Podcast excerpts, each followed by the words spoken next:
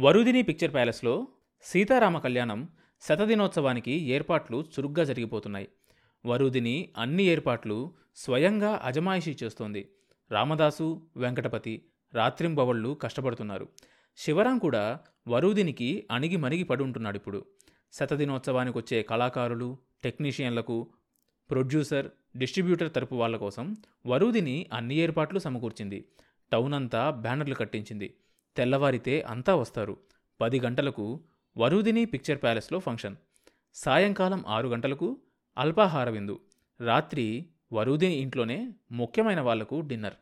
నాలుగు రోజులుగా ఊపిరి సలపకుండా అయిపోయింది. అన్ని ఏర్పాట్లు బాగా జరిగిపోయాయని తృప్తి కలిగాక వరుదినికి బడలిక తెలిసింది. బాగా అలసిపోయింది. మధ్యాహ్నం భోజనం చేసి పడుకుంది. బాగా చీకటి పడ్డాక కానీ మెలకువ రాలేదు. ఏడు గంటలైంది. త్వరగా డ్రెస్ చేసుకుని థియేటర్కు బయలుదేరింది. థియేటర్ దగ్గర రిక్షా దిగి మామూలు అలవాటు ప్రకారం ముందుగా ఆఫీస్ కేసి వెళ్ళింది. ఆఫీసులో శివరాం పక్కన ఓ వ్యక్తి కూర్చొనున్నారు. అతని పక్కన దృఢకాయులు ఇద్దరు నిలబడున్నారు. వరూదిని గదిలోకొచ్చింది. తనను చూసి వాళ్ళు నిలబడతారని ఆశించిన వరూదినికి ఆశాభంగమైంది. వరూదిని చూసి కూడా చూడనట్లే అవతల వ్యక్తితో థియేటర్ కలెక్షన్స్ గురించి చెప్తున్నాడు శివరాం. వరూదిని చివాలను వెనక్కు తిరిగి ఆఫీస్ గదిలో నుంచి బయటకొచ్చింది. రామదాసు పరిగెత్తుకుంటూ ఆమె దగ్గరకు వచ్చాడు వాళ్ళెవరు? అడ్డమైన వాళ్ళందరినీ ఆఫీస్లోకి చేరుస్తారెందుకు? కోపంతో ఉడికిపోతూ అన్నది వరూదిని. మీకోసమే చూస్తున్నానమ్మా. ఆఫీసులో కూర్చున్నాయన రామకృష్ణయ్య రామనాథబాబు బామ్మర్ది. ఆహా ఎందుకొచ్చాడంట? పెదవి విరుస్తూ అన్నది వరుదిని. ఏమో వచ్చిన దగ్గర నుంచి ఆ శివరంగాడితో ఒకటే మంతనాలు. శివరాంను ఇంతవరకు ఉంచడం మనదే పొరపాటు. ఏడవని. అసలు వాడి వల్లే కాలేదు. బావమర్దేం ఏడుస్తాడు? అని వరూదిని థియేటర్ వరండాలో కుర్చీ వేయించుకొని కూర్చుంది. రామదాసు పక్కన నిలబడ్డాడు. తెల్లవారి శతదినోత్సవం కోసం చేసిన ఏర్పాట్ల గురించి చెప్పుకుపోతున్నాడు. తెల్లవారితే శతదినోత్సవం. దానికోసం చేసిన ఏర్పాట్ల గురించి చెప్పుకుపోతున్నాడు రామదాసు. వరూదిని ఊకొడుతూ ఇంకేదో ఆలోచిస్తూ కూర్చుంది. రెండో ఆట బుకింగ్ అయిపోయింది. వరూదిని ఇంటికి వెళ్ళడానికి సిద్ధమై ఆఫీస్ గదిలోకి వచ్చింది శివరాం పూర్తయిందా? ఆ అయిపోయింది. కానీ డబ్బు మీకు ఇవ్వడానికి వీలేదంటున్నాడు ఎవడు వాడు? వరుదిని దురుసుగా అన్నది. రామనాథ్ బాబు గారి బావమారిది అతడికి ఇక్కడేం పని? అసలు అతన్ని ఆఫీసులోకి ఎందుకు రానిచ్చావు? వరుదిని అంటుండగానే రామకృష్ణయ్య గబగబా తోసుకొని ఆఫీస్ గదిలోకి వచ్చాడు అదిగో వచ్చారు. ఆయన్ని అడగండి. రామకృష్ణయ్యను చూపిస్తూ అన్నాడు శివరాం. ఒక పక్కన శివరాంకు చెమటలు కమ్ముకొస్తున్నాయి. ఒకడిని పని నాకేంటి? ముంద డబ్బిలా ఇవ్వు. అట్లా ఇవ్వడానికి వీల్లేదు. రామకృష్ణయ్య అరిచినట్లు అన్నాడు వరుదినికి చర్రుమంది. రే ఎవరు నువ్వు? ముందు బయటికి నడు. అన్నది రామకృష్ణయ్యను చూసి. మర్యాదగా మాట్లాడు. ముందు నువ్వెవరో చెప్పు. రామకృష్ణయ్య మొరటుగా అన్నాడు. వరుదిని గుండెలు వేగంగా కొట్టుకున్నాయి. నేనెవర్నా? సమాధానం చెప్పాల్సింది నీకు కాదు. రామనాథబాబుని రమ్మను. చెప్తాను. ముక్కుపుటాలు ఎగరేస్తూ అన్నది. మా బావెందుకు ఆయనదేం లేదు ఇక్కడ. ఏ శివరాం డబ్బిటివ్వు. రామకృష్ణయ్య వరూదిని దాటుకుని డబ్బు కోసం చేయి చాపాడు. వరూదిని శివరాం ముందున్న నోట్ల పొత్తి గబాలను అందుకోబోయింది. రామకృష్ణయ్య వరూదిని తోసేసి డబ్బు అందుకున్నాడు వరూదిని తూలి గోడ మీదకు పడింది. అప్పుడే ఆఫీస్ గదిలోకి వచ్చిన వెంకటపతి కింద పడిన భార్యను చూశాడు. అతనికి ఏం చెయ్యాలో తోచలేదు. తన భార్య మీద చెయ్యి వేసి తోసేసిన రామకృష్ణయ్య కేసి తీవ్రంగా చూశాడు. రామకృష్ణయ్య లాంటి వాళ్ళను నలుగురిని అవలీలంగా ఎత్తి అవతల పారేయగల వెంకటపతి నిస్సహాయుడుగా నిలబడిపోయాడు. లోపల నాలుగు పెగ్గులు పడుంటే అలాంటి వాళ్ళను ఆరుగురిని తుక్కు కింద కొట్టేవాడు. కానీ వరూదిని రెండు రోజులుగా వెంకటపతిని ఎండగట్టింది. రామదాసు కొండలరావును వెంకుల్ని వెంటబెట్టుకుని రొప్పుకుంటూ వచ్చాడు. వరూదిని చిరుతపుల్లాగా లేచి నిలబడింది. జారిన పైట సర్దుకుంది. ఆమె కళ్ళు చింతనిప్పుల్లా మండిపోతున్నాయి. త్రాచులాగా బుసలు కొడుతూ వెంకటపతి రామదాసులకేసి చూస్తూ అన్నది. ఏం మీరు మగాలు కాదు? మీకు చేతులు లేవు? మెరుపులాగా రామదాసు తన మనుషులతో రామకృష్ణయ్య మీద పడ్డాడు.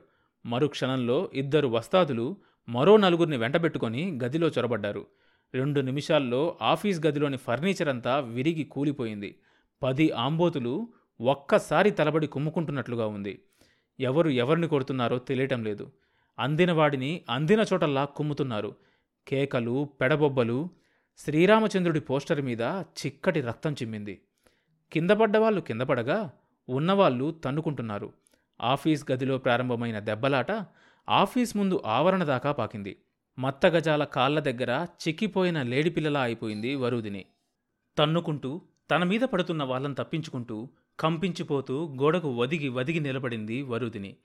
వెంకటపతి భార్యను ఛాతికి హత్తుకొని అతి కష్టం మీద గదిలో నుంచి బయటికి తీసుకొచ్చాడు. తెర మీద శ్రీరాముడు శివధనస్సును విరిచాడు. సీత రాముడి మెళ్ళో దండ వేస్తోంది. థియేటర్లో కూర్చున్న వాళ్ళు గగ్గోలుగా లేచారు. ఆఫీస్ గది ముందు నుంచి దెబ్బలాట థియేటర్ గేట్ల దాకా వచ్చేసరికి జనం ఒక్క పెట్టున లేచారు. ఆడవాళ్ళు పిల్లలు ఒకటే అరుపులు ఏడుపులు. ఆపరేటర్కు ఇంజన్ రొదలో కింద జరుగుతుందేమీ వినిపించలేదు. ఫిలిం నడుస్తూనే ఉంది. తెర మీద జనక మహారాజు దశరథ మహారాజు ఆనంద బాష్పాలు విడుస్తున్నారు. సీత రాముడి కళ్ళల్లోకి చూసింది. లోకోత్తరుడైన శ్రీరామచంద్రుడు హాల్లో త్రొక్కివేయబడుతున్న పిల్లల ఆక్రందనలు హాహాకారాల మధ్య సీత ముగ్ధ సౌందర్యాన్ని మైమరచి చూస్తున్నాడు. వరుదిని భర్తతో ఇంటికి చేరింది. అప్పటికి పది దాటిపోయింది. వెంకటపతికి పెద్దగా దెబ్బలేమీ తగలేదు వరుదిని మెదడంతా ఓ చీకటి గుహలా అయిపోయింది. ఏదీ నిలకడగా ఆలోచించలేకపోతుంది. జరిగిందంతా ఓ పీడ కలలా మాత్రం జ్ఞాపకం ఉంది. మీకేం దెబ్బలు తగలేదుగా భర్తనడిగింది. గూడు తల రుద్దుకుంటూ పెద్దగా ఏం తగిలినట్లేదులే అన్నాడు వెంకటపతి. రామకృష్ణయ్య ముందే ఇదంతా పథకం వేసుకొని వచ్చాడన్నమాట పెదవి కొరుక్కొనన్నది వరుదిని రామనాథబాబు కబురు చేస్తే మంచిదేమో. అతడైతే బావమర్ది అంతు తేల్చుకుంటాడన్న ఆశతో అన్నాడు వెంకటపతి. భర్త సలహా మొదటిసారిగా వరూదినికి నచ్చింది ఇదేనేమో. ఆ రాత్రి వరూదిని స్వయంగా భర్తకు గ్లాసులోని విస్కీ తన చేతులతో ఇచ్చింది. అతను తాగినంత కసురుకోకుండా ఇచ్చింది. బాగా తాగి తిని ఒళ్ళు నెప్పులు మరిచి హాయిగా నిద్రపోతున్న భర్త మీద వరూదిని హృదయంలో మొదటిసారిగా ప్రేమాభిమానాలు పొంగినాయి. బాగా పొద్దెక్కి లేచిన వరూదినికి తల పగిలిపోతున్నట్లుగా ఉంది. అప్పటికే వెంకటపతి బయటికెళ్ళిపోయాడు. రెండు అనాసిల్ బిల్లలు వేసుకుని కాఫీ తాగి మళ్ళీ వరుదిని పడుకుంది. మధ్యాహ్నానికి వరుదిని తలనొప్పి తగ్గిపోయింది. స్నానం చేసి వస్తుండగా వెంకటపతి ఇంటికొచ్చాడు. కొండలరావుకు తలకు తగిలిందంట. వెంకులకు చెయ్యిరిగింది రామదాసు వాళ్ళను ఆసుపత్రిలో చేర్పించాడు. రామనాథబాబు ఊర్లో ఉన్నాడా? వరూదిని భర్తను అడిగింది ఇంకా రాలేదట. రెండు రోజుల్లో వస్తాడని తెలిసింది. రామదాస్ ఎలా ఉన్నాడు? వస్తానన్నాడే. రాలేదా? అన్నాడు వెంకటపతి. వెనక్కు తిరిగి చూసి అదిగో వస్తున్నాడు రామదాసు. అన్నాడు మళ్ళీ రామదాసు నడ్డి పట్టుకొని వంకరగా నడుస్తూ లోపలికొచ్చాడు. మెడ పక్కకు పెట్టి చూస్తూ నిలబడ్డాడు. వరుదిని రామదాసును కూర్చోమని సోఫా చూపింది. వాళ్ళంతా వచ్చారా? అడిగింది. ఎవరు? అన్నాడు రామదాసు మెడతో పాటు మనిషి తిరుగుతూ. ఆర్టిస్టులు శతదినోత్సవానికి రావాల్సిన వాళ్ళు. ఇంకేం శతదినోత్సవం అమ్మా రాత్రికి రాత్రే సత్యనారాయణ టాకీస్ వాళ్ళు అందరికీ ఫోన్ చేసి చెప్పారు. వరుదిని పిక్చర్ ప్యాలెస్ తగాదాల్లో పడిందని వస్తే రైటింగులు జరుగుతాయి అని. ఆ కిష్టిగాడే చేయించాడా? కిష్టిగాడంటే రామకృష్ణయ్య అని అర్థం చేసుకోవడానికి రామదాస్కు సమయం పట్టింది. సత్యనారాయణ టాకీస్ వాళ్ళు మాత్రం తక్కువ వాళ్ళ. మన థియేటర్ రాకముందు వాళ్ళదే టౌన్లో లీడింగ్. ఇప్పుడు వెనకబడిందిగా అందుకే వాళ్ళకు మన మీద ఏడుపు. రామదాస్ చెప్పాడు రాత్రికి మళ్ళీ వచ్చి అల్లరేం చెయ్యరు కదా? వెంకటపతి రామదాస్ని అడిగాడు ఏడ్చారు? ఇంకేం చేస్తారు?